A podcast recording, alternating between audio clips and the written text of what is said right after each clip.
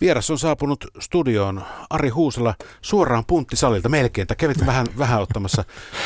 Mitä teit? Mitä treenasit? Oli kyllä tosi aika rankka reeni taas. Mä oon tuolla Elite ja Christian Haaglundin Elite, ton Heltibossi-organisaation valmennettavana ja tavoitteena on kovakuntoisin lähtiä sitten, kun tuo mun maailman ympärikisa starttaa 2020 sitä ennen. Tietysti tässä on näitä Atlantin ylikisoja, mutta joka tapauksessa tänään vedettiin taas ihan tappiin meikäläisen 55-vuotiaan sykekäyrän ylärajalla ja siellä pysyttiin melkein puoli tuntia ja, ja kyllä tuntuu edelleenkin. Tavoitteena 57-vuotiaana olla robotti. No kyllä tosiaankin näin ne sanoi, että sitten kun loppuu jaksaminen, niin sitten vieläkin jaksetaan, kun tota, no, mennään vähän yli sen oman rajan. Edellisellä kerralla, kun juteltiin tuossa viereisessä studiossa, siitä on jo joitakin vuosia aikaa. Valitettavasti vuodet vierii niin nopeasti, että en edes muista, mutta sen jälkeen soittelin monta kertaa sinulle keskelle Atlantia.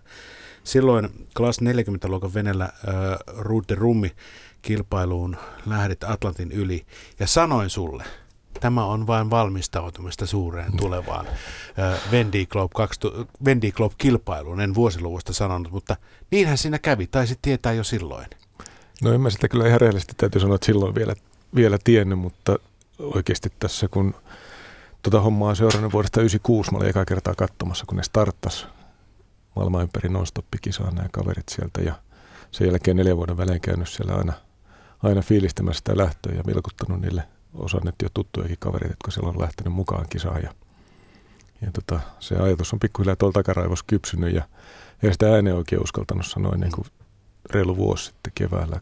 Silloin oli semmoinen tilanne, että tämä 2016 kisan viimeiset veneet oli tulossa maaliin ja siellä oli neljä kaveria, jotka oli tosi niukolla resursseilla, pienellä budjetilla, aika vanhalla veneillä ja, ja jopa vähemmän kokemusta kuin meikäläisellä, niin kaikki selvisi maaliin siitä huolimatta, että on kisan – maaliinpääsyprosentti on käytännössä lähes puolet jää sinne välille, että suurin piirtein puolet pääsee maaliin. Niin, niin nämä kaverit selvisi sieltä kaikki kotiin ja, ja mä ajattelin, että noin kun selvii, niin mulla on ihan täydet mahdollisuudet myöskin lähteä niin, no, niin. mukaan niin. ja selvitä. Että mä oon kolme kertaa jo purihtunut yksin Atlantin kilpaa ja aika hevejäkin kelejä ollut ainakin siinä 99-kisassa ja tuossa 2014 Rudde Rummistartissa, missä paljon porukkaa keskeytti, niin niistä mä oon selvinnyt läpi. Ja. Joo.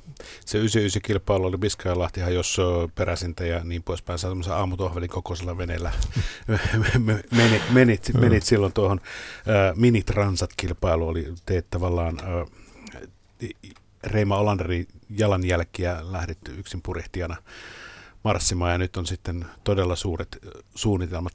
Bendy Globe on mun mielestä, kovin mahdollinen kilpailu, kun, kun niin kuin ajatellaan.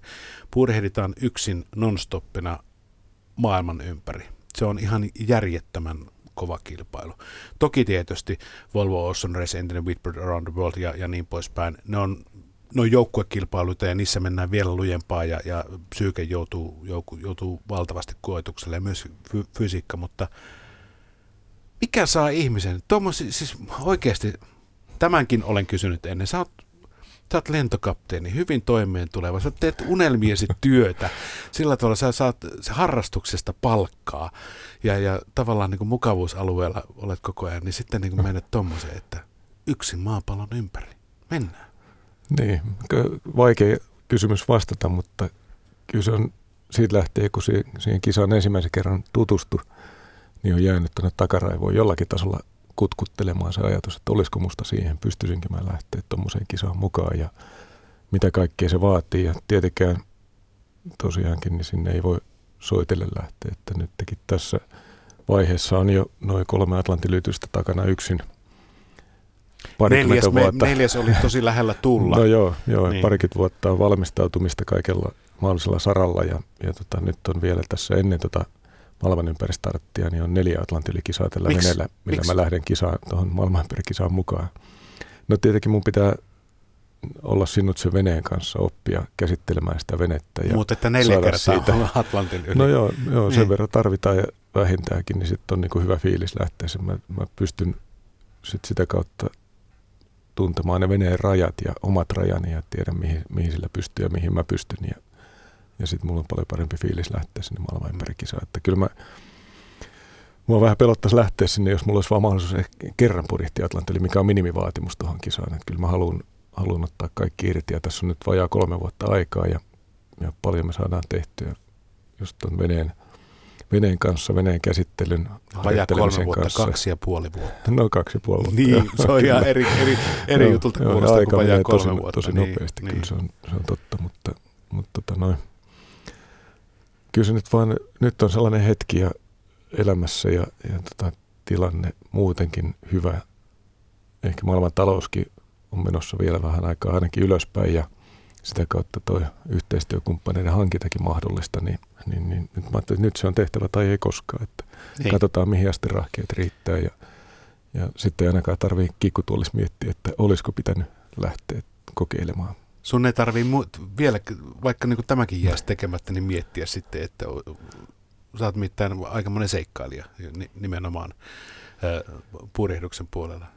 Useat ylitykset ja, ja niin poispäin. No joo, kyllä se purjehdus on tietysti yksi juttu. Olen tehnyt kaikkea muutakin kivaa tuolla luonnossa. Mä tykkään olla ja liikkua ja, ja kivennyt Mont Blancille ja, ja käynyt tuolla Kebnikaisella jäätikkövaelluskurssit ja ja Hi- tota, hiihdon opettaja. No, no joo, se nyt on semmoinen se... mukava harrastus sekin ja, ja tietenkin tuo takamaastossa laskeminen Telemark-tyylillä, niin se on niin kuin mun favoritti näistä talvihommista. Että kyllä mä silleen on onnellinen, että mä saan näitä mun omia Parhaat, parhaat, parhaat tuota, laskettelu, siis noin Telemark-maastot, ne varmaan löytyy sitten Japanista. No siellä mä oon käynyt seitsemän kertaa Nisekon hiihtokeskuksessa Hokkaidon saarella ja siellä on kyllä lunta ja.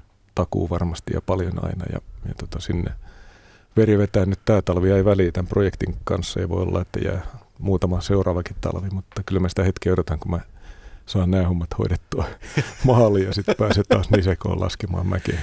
Kaksi puoli miljoonaa euroa, eikö se suurin piirtein tämä sun projektin budjetti? No joo, se, on, niin kuin, se kuulostaa tosi paljolta, mutta sitten kun se jakaa Miten neljä... Niin kuulostaa? no onhan se paljon tietenkin niin, jo, ihan niin. ilmiselvästi se on paljon rahaa.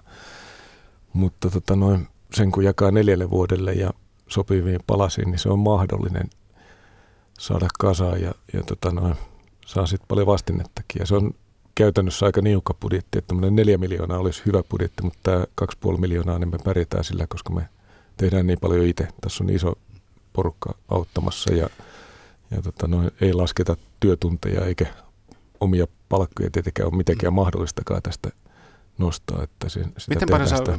miten paljon sä tota, voit turvautua jo, jo sinulla olevaan tekniikkaan, teknologiaan?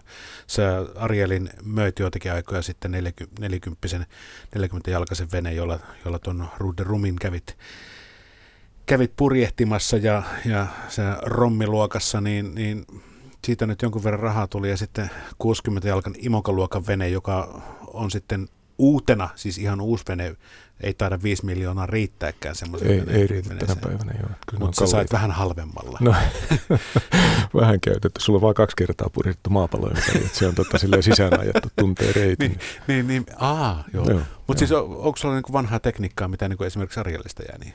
No siitä ei oikeastaan ole muuta kuin jotain henkilökohtaisia hätälähettimiä ja joo. tämmöisiä, tai aika pientä. Kyllä tuohon veneeseen tulee sitten taas päivitystä aika paljon, mutta – Tämä, tämä vene, mikä minulla nyt on, niin on valmistunut 2007 Uudessa-Seelannissa tehty ja äärimmäisen hyvä vene. Mä oon onnellinen, että mä oon saanut tämmöisen kunnollisen työkalun tätä mun projektia varten. Koska, Keltä sä hommasit?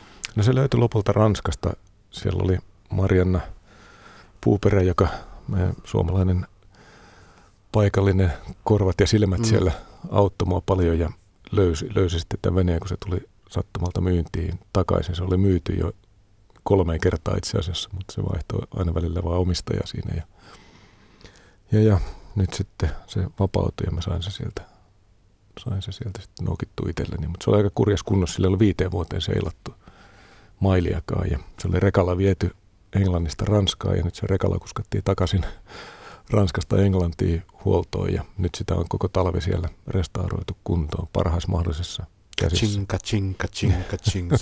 rahaa menee koko ajan. No se on kyllä totta jo, että tämän talven refitti tämä huoltobudjetti on noin 2500 euroa. Herra Mutta tietenkin siinä on paljon nyt tehtävä, kun sille ei viiteen vuoteen seilattu. Ja tällä me nyt selvitään seuraavat pari vuotta näillä näkymin. Sitten jossain vaiheessa täytyy ennen tuota maailmanympärikisaa tietysti veneeseen vielä hankkia uusi köli ja uusia purjeita ja todennäköisesti uusi koko elektroniikka, että siellä on semmoinen 300 puolen miljoonan vielä niin kuin tämmöinen aukko. Onko kaikki rahat erä. jo kerätty? Ei, ei ole kerätty todellakaan, mutta tosiaan vielä, vielä töitä riittää ton no. rahoituksen kanssa, mutta onneksi tässä on aikaakin ja sitten taas toisaalta niin mä oon tyytyväinen tähän tilanteeseen, että nyt meillä on vene tulossa vapuksi Suomeen ja kukaan ei ole vielä se nähtykään ja me ollaan päästy kuitenkin hyvään alkuun, että nyt, nyt kun saadaan vene tänne ja päästään oikeasti kertomaan ja näyttämään, minkälaista jutusta on kysymys, niin mä uskon, että mielenkiinto kasvaa vielä aimo harppauksen tästäkin nykyisestä. Katsotaan, minkälaiset ovat vapun tienoilla kaivarin vappua juhlivia ilmeet, kun näkevät sellaisen suuremman purjen veneen, siis nykyaikaisen kilpaveneen, mitä koskaan Suomessa oikeastaan niin kuin nähty. No itse asiassa 60 kävi tuossa, sun kaveri Joo, mulla on virolaisen kaverin samanlainen vene tai saman luokan vene, vähän vanhempi, niin vuokrattuna oli tässä pari vuotta sitten Suomessa kesän, kesän ja sitten oli viime kesänä tuo Ludde Ingvali oli sillä supermaksillaan yli jalkaisella veneellä käymässä niin. täällä, kävi Suursaaren kiertämässä, mutta tämä vene niin tulee Suomen lipun alle oikeasti, että kyllä tulee olemaan makeen ja näyttäviä vene, voisin sanoa Itämerellä pysyvästi oleva, tai ainakin kesät oleva vene. Hmm. Mitä kilpailu, kilpailuja ennen, kun sanoit, että neljä kertaa Atlantin yli. Yksi on var- se Rude Rum, jonka olet yhden kerran ö, purjehtunut, siis rommireitti, sitten on joku kahvireitti tulossa, onko, onko sitten vielä no. joku muu reitti, mitä kisoja näitä on? No niin, on tosiaan aika paljon noita Atlantin yli yksinpurjeuskisoja ja jotkut on kahden hengen miestilläkin. Tosiaan kaikki näissä hommissa ei aina mene niin kuin Strömsössä, että se mun 2016-projekti kaatui kaatu tota, ikäviin takaiskuihin, kun kaveri tosiaan, joka oli sitä venettä sinne New Yorkiin tuomassa, oli omassa kilpailussaan sillä veneellä, jolta mä olin sen vuokrannut. Niin tota, ei koskaan päässyt New Yorkiin saakka loukkaantui siinä matkalla ja evakoitiin rahtilaivaa ja vene jäi sinne. Ja, mm. ja sitten mä olin New Yorkissa pyörittelemässä peukaloita ja, ja tota, se oli, sit sai paljon hyvää oppia, se oli hyvä kokemus mulle ja mä pääsin purjehtiin noilla veneillä. Tutustuin siellä oikeisiin ihmisiin ja Alex Thompsonin muun muassa, joka on yksi näistä legendoista tuli viime kesästä tokaksi. Hei, sähän muuten itse äh, lensit Alex Thompsonin Lontoosta. Siis äh, sä olit kipparina Kyllä. 350 ja Thompson tuli sitten siellä. Joo, meillä oli velimessu tässä helmikuussa, niin, niin tota, sain Alexin tänne Suomeen käymään vieraaksi, mikä oli ihan äärettömän hieno asia. Niin tosiaan ajattelin, että kun Aleksi suostui tulee tänne, niin tietenkin mun täytyy kohtelijana käydä vieras sieltä hakemassa. Ja mä otin meidän Finnairin lippulaivan 350. mä otin. Niin. Lensin Lontooseen niin. ja hain Aleksin tänne ja eli, olin se tyytyväinen. Mutta, eli mutta toisin, sanoen, toisin sanoen työvuoro suunnittelija sanoi, että voisinko saada tällaiset. No kyllä se on aika hy- hyvällä niin kuin myötävaikutuksella tuolta joo, meidän joo. yhtiön puolelta on suhtauduttu positiivisesti tähän mun harrastukseen. Mutta tosiaan näistä kisoista vielä, niin, niin, niin nyt on ensimmäisenä vuorossa jo marraskuun neljäs päivä startti Rude Rum-kilpailu, mm. joka on näistä ehkä legendaarisin 40-vuotis juhlakilpailu, iso tapahtuma, 120 venettä mukana. Ja, ja valtava, valtava tota, no, huomioarvo sille tapahtumalle. Siellä on kaksi miljoonaa ihmistä lähtöpaikalla se on viikko jännä. ennen starttia siis, hurraamassa. Se on, se on, se on vaikea tajuta. Isot karnevaalit. Ja Ranskan televisiota kun katsoo, niin sitten se niin. niinku tajuaa, että hemmetti, no, no ihan rockstaroja, no kaikki se on pienen Suomen Nari Huuslakin on, niinku, on niinku tyyppi, jolta niinku no, halutaan nimmareita ja kuviin sen kanssa. Toki sä oot itsekin kova ottamaan selfieitä, mutta tiedä kumpiko haluaa enemmän, mutta, mutta on, on, sitten ne, muita. On ne hienoja tapahtumia olla kyllä mukana ja se kuvaa hyvin sitä nämä nämä seuraajamäärät, ihmiset, jotka on innostunut tuosta lajista, että se ei ole pelkästään purjehtijoiden juttu, vaan se on koko kansan juttu.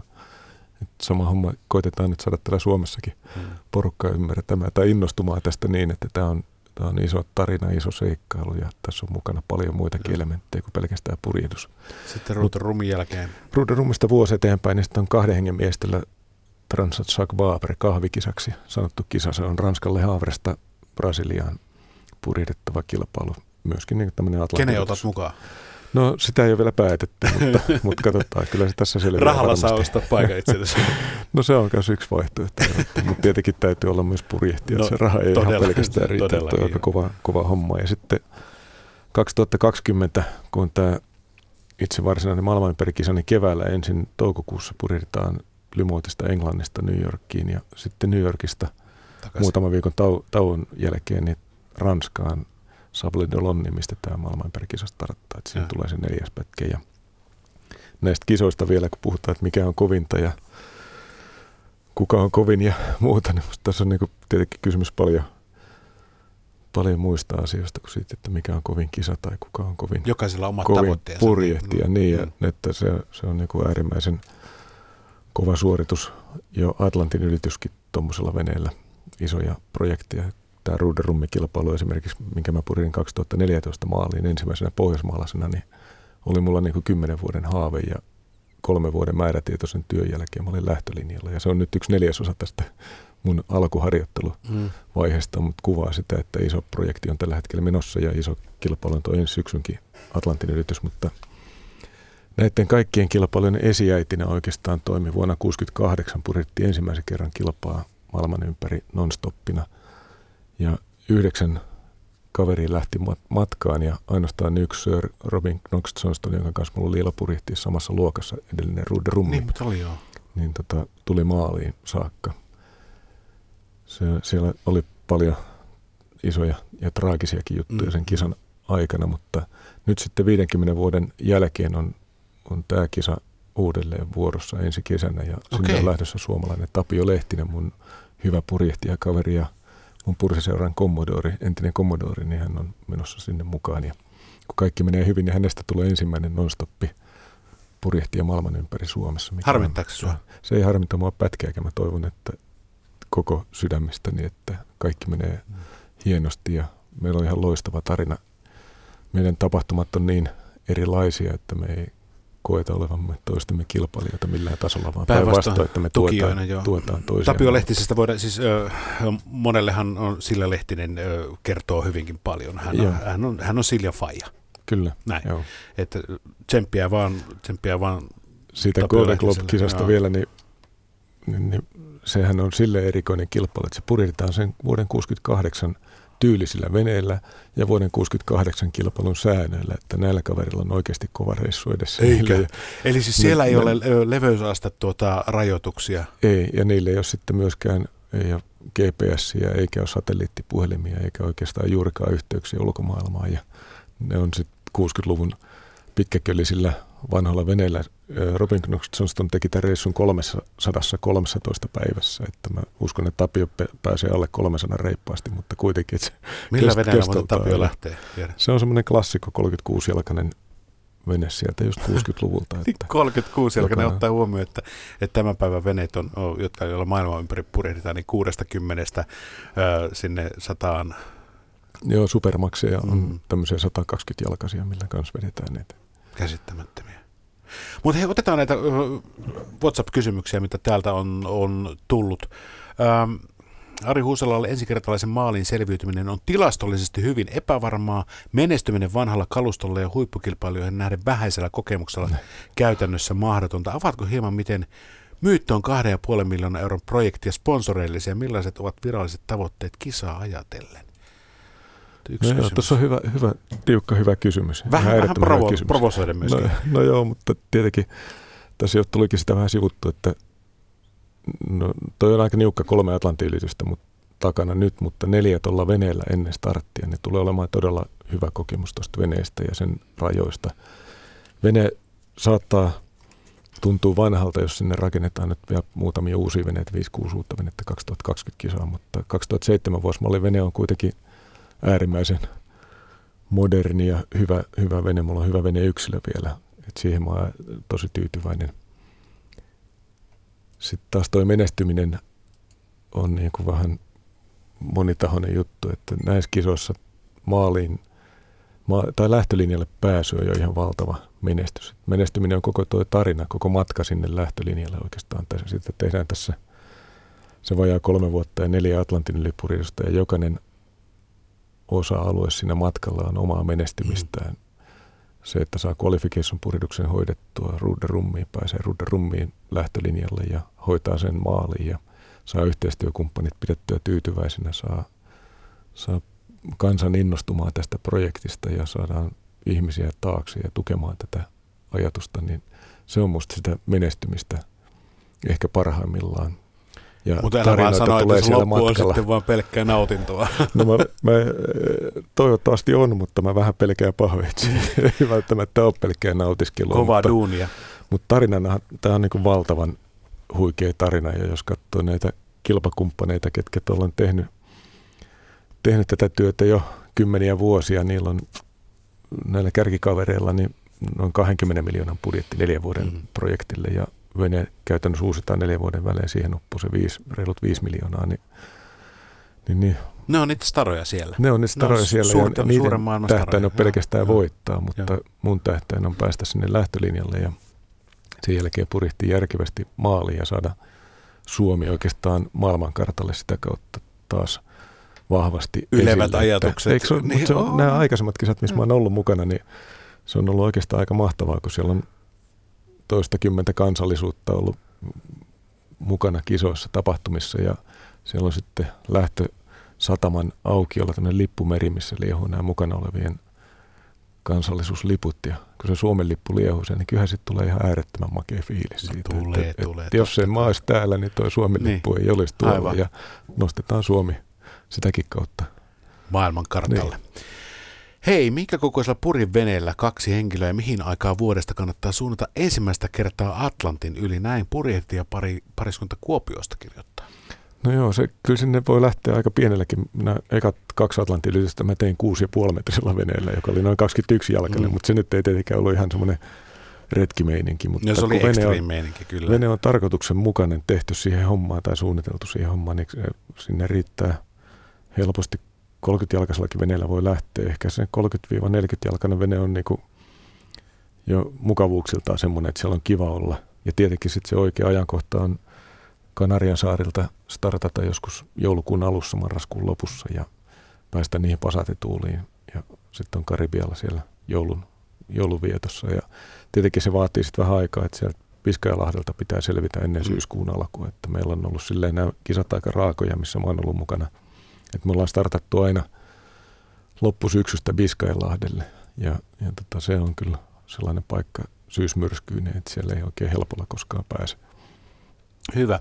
Sitten kysytään, että missä on kovimmat kelit, ja, ja kuulija sanoi, että katsoi juuri tietysti monen kerran dokumentin Laura Deckeristä, joka purehti nuorempana yksin maapallon ympäri arvostan ja ihmettelen. Ja sitten kysytään vielä, että mitä mieltä Laurasta. Kova mimmi. No todellakin niin. joo.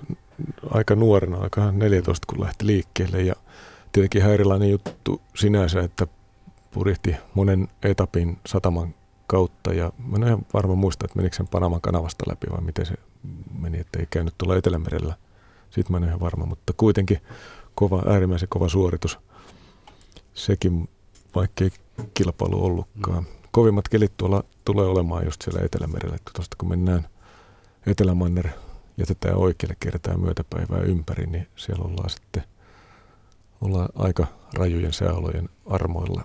Ja Mutta, se matka on pitkä, mm. siellä ollaan käytännössä tuosta reissusta niin 50-60 päivää ollaan siellä kovissa tuulissa, merivesi plus 5 ja ilmalämpötila suurin piirtein saman verran ja myrsky toisensa perään, joiden Joo. kanssa yritetään ratsastaa ja jää, jää, eteenpäin. No, jäätä nyt ei välttämättä ole silloin luvassa, aivan kuin, no Jalli Sarkimohan silloin aikoinaan, kun purjehti yksin tuon purjehduskilpailun, sehän oli myöskin etapikilpailu, sanoi, että hän teki vähän tyhmästä, kun lähti sinne liian etelään, että jäävuorin luokse.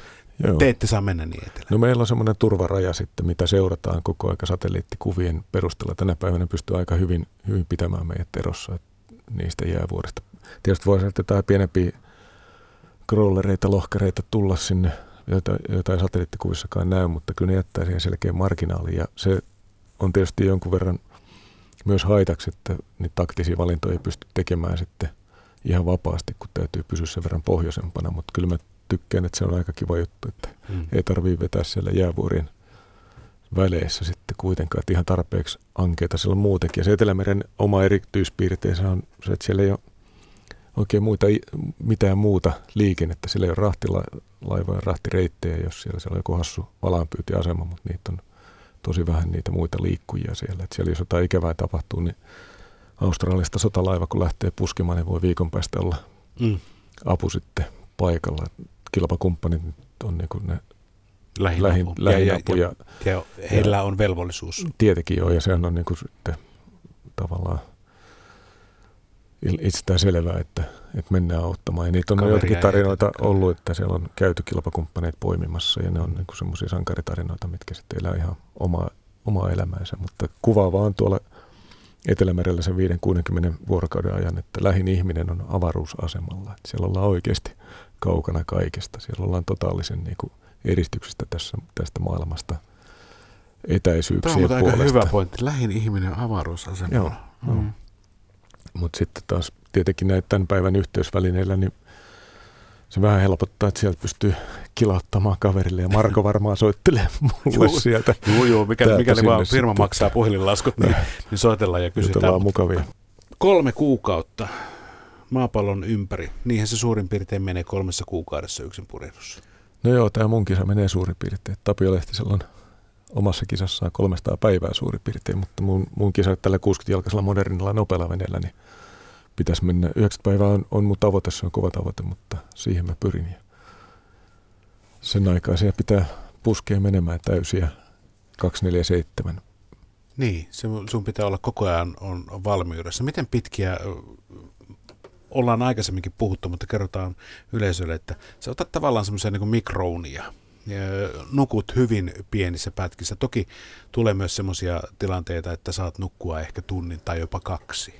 No joo, se tietysti nukkuminen on yksi erikoispiirre näissä hommissa, että siellä nukutaan pahimmillaan vain vartin pätkissä ja sitten normisti semmoisessa puolen tunnin kolmen vartin pätkissä yksi tunnin viiva puolentoista pätkä pitäisi vuorokaudessa saada, että saat on aine, aivo, aineenvaihdunnan aivoissa toimimaan. Me ollaan tätä treenattu nyt on Uniklinikan Vital Meidin Markku Partisen, unitohtori Markku Partisen kanssa. Ja, Sulla on kovia tyyppejä takana. Ja tota, syksystä saakka jo ja erilaisia rentoutumiskonsteja ja tämmöisiä hypnoosiasioita, millä sitten niissä oloissa, kun on valtava ryminä ympärillä ja mennään kovaa ja, ja pieni pelko tuolla takaraivossa tietysti vaivaa siitä, että mitä silloin oikein tapahtuu, niin sitten kun on se hetki, että voi mennä ottamaan ne torkut, niin pitäisi aika nopeasti päästä uneen ja saada itse irti siitä mm. tilanteesta ja saada se lepo ja palautuminen, mikä on tarpeen, että pystyy tor- kierroksen tehokkaasti tekemään. Ja sitten taas kuitenkin, jos jotain siellä kannalla tapahtuu, niin pitää nopeasti pystyä palaamaan siihen Vitsi, toimintaan tekis, tekis mieli, ja... tekis mieli tehdä tässä testi, että pistää se tuohon pöydälle ja katsotaan, miten nopeasti sä saat itse uneen. uneen. No, kyllä se varmaan tällä hetkellä aika nopeasti kävisi. Tuossa kaverit on kyllä siitä jonkun verran puhunut, että se huusella nukkuu missä vaan ja milloin vaan. Mutta sehän on, on, myöskin sun päivätyössäsi lentokapteenina ihan aika hyvä, että, että tavallaan siihen voi, huusella voi luottaa, että kapteeni nukkuu silloin, kun hänen pitää nukkua ja sitten herää jos, ja on, on skarppi, kun, kun pitää herätä. No joo, niin se on. Että meillähän on noilla pitkillä yli 9 tunnin lennoilla kolme ohjaajaa ja meillä on semmoinen pieni punkka siinä ohjaamon takana – nyt tässä uudessa hienossa 350 Airbus tietysti se on niin kuin vielä hiljainen ja oikeasti hyvä paikka käydä lepäämässä. Ja meillä tulee nolla lennolla semmoinen 2,5-3 tuntia per lentäjä mm. lepoaikaa, lepovuoroja, jotka yleensä jaettu kahteen osaan. Ja sitten se on kätevää, jos silloin pystyy oikeasti lepäämään, nukahtamaan ja käyttämään sen, sen ajan siihen, että taas on, niin kuin, se on hyvä treeni. Mä teen tätä ihan työkseni. Vau, wow, vähän melkeinpä niin kateeksi käy. Mutta siis tota, toi varmasti on nimenomaan se Etelämantereen äh, kupeessa, kun se 50 päivää siellä, siellä siitä 90 niin kun purjehditaan, niin kovat myrskyt, niin ne, ne on just ne kaikista pahimmat ton nukkumaan ryhtymisen kannalta, koska sehän ryskää koko ajan, hakkaa Joo. ja paukuttaa. Kyllä jos joku sanoo, että purjehdus on rauhallista niin, ja hiljasta ja semmoista miellyttävää, niin kyllä se siellä on kaikkea muuta. Että siellä veneessä on niin hirveä meteli, että että kyllä siellä käytetään tuommoisia meluvaimennuskuulokkeita ja koitetaan sillä tavalla saada se oleminen siellä vähän inhimillisemmäksi. Jopa kypärää sitten, jos joutuu jotain hommia tekemään, että kun siellä mene heiluu ja keikkuu niin rajusti, ettei loukkaa itseensä. Se on tietysti yksi tärkeimpiä osajuttuja tässä koko, koko projektissa, siinä valmistautumisessa siellä seilaamisessa, että miettii kaikki asiat on turvallisuuden kautta. Että niin hullulta se kuulostaakin, että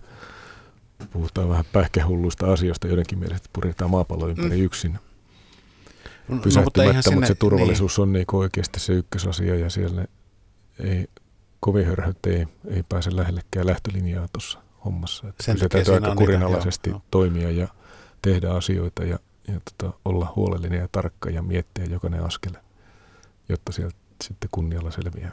Joo. Sitähän se tämä sun elämässä on ollut tähän mennessäkin seurannut sitä tuosta 90-luvun loppupuolelta enemmän, enemmän ja vähemmän, niin jotenkin tuntuu, että sun elämässä kaikki askeleet sivusta seuranneena on, on tarkkaan harkittuja ja ikään kuin koko ajan jotakin päämäärää. Indie Globe 2020 sitä, sitä, sitä kohti mennyt. No on se nyt ollut tosi aika, aika silleen, ja vähän niin kuin pelottavaakin, että pitää varoa mitä haaveilee ja mitä, mitä ajattelee, että sit, niin. niin ne on tahtonut toteutua. Mutta kyllä tässä silleen lähtökohdistaan on ollut ihan, ihan normaali, että mä olin tuolta Pohjois-Helsingistä vuokrakasarmista yksinhuoltaja, perheen poika ja lukio piti jättää väliin, kun tota, piti päästä äkkiä töihin ilmalla. Mä olin innostunut, mm. niin mä menin Haaka ammattikoulun lentokoneasentajan linjalle ja pääsin lentokoneasentajaksi Malmille.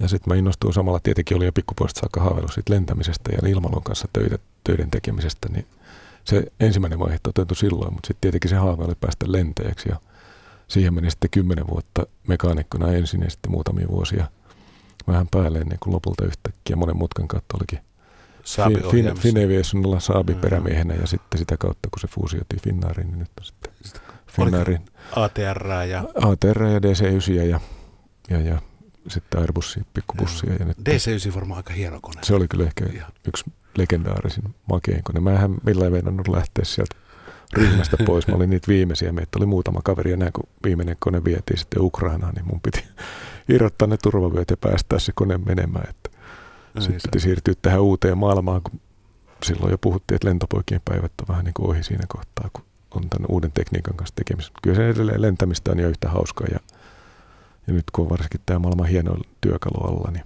niin, niin onhan tämä ihan unelmaa, että ei kertaakaan harmita tuonne töihin päin ajalla päinvastoin. Pääsee lentämään, se on aika hienoa. Niin, niin. Kuten sanoin aikaisemmin, harrastuksesta saa palkkaa. No joo, joo mutta se, että niinku periaatteessa kun päämäärä on selkeä ja sitä kohti tekee määrätietoisesti töitä, niin niin, niin kuin kellä tahansa mm. mun mielestä on mahdollisuus. Oh. Et vaikka tämä saattaa kuulostaa ulkopuoliselta aika, aika niin kuin ihmeelliseltä, mutta, mutta se on vaan ollut määrätietoista etenemistä. Missä vaiheessa se purjehdus tuli sitten mukaan?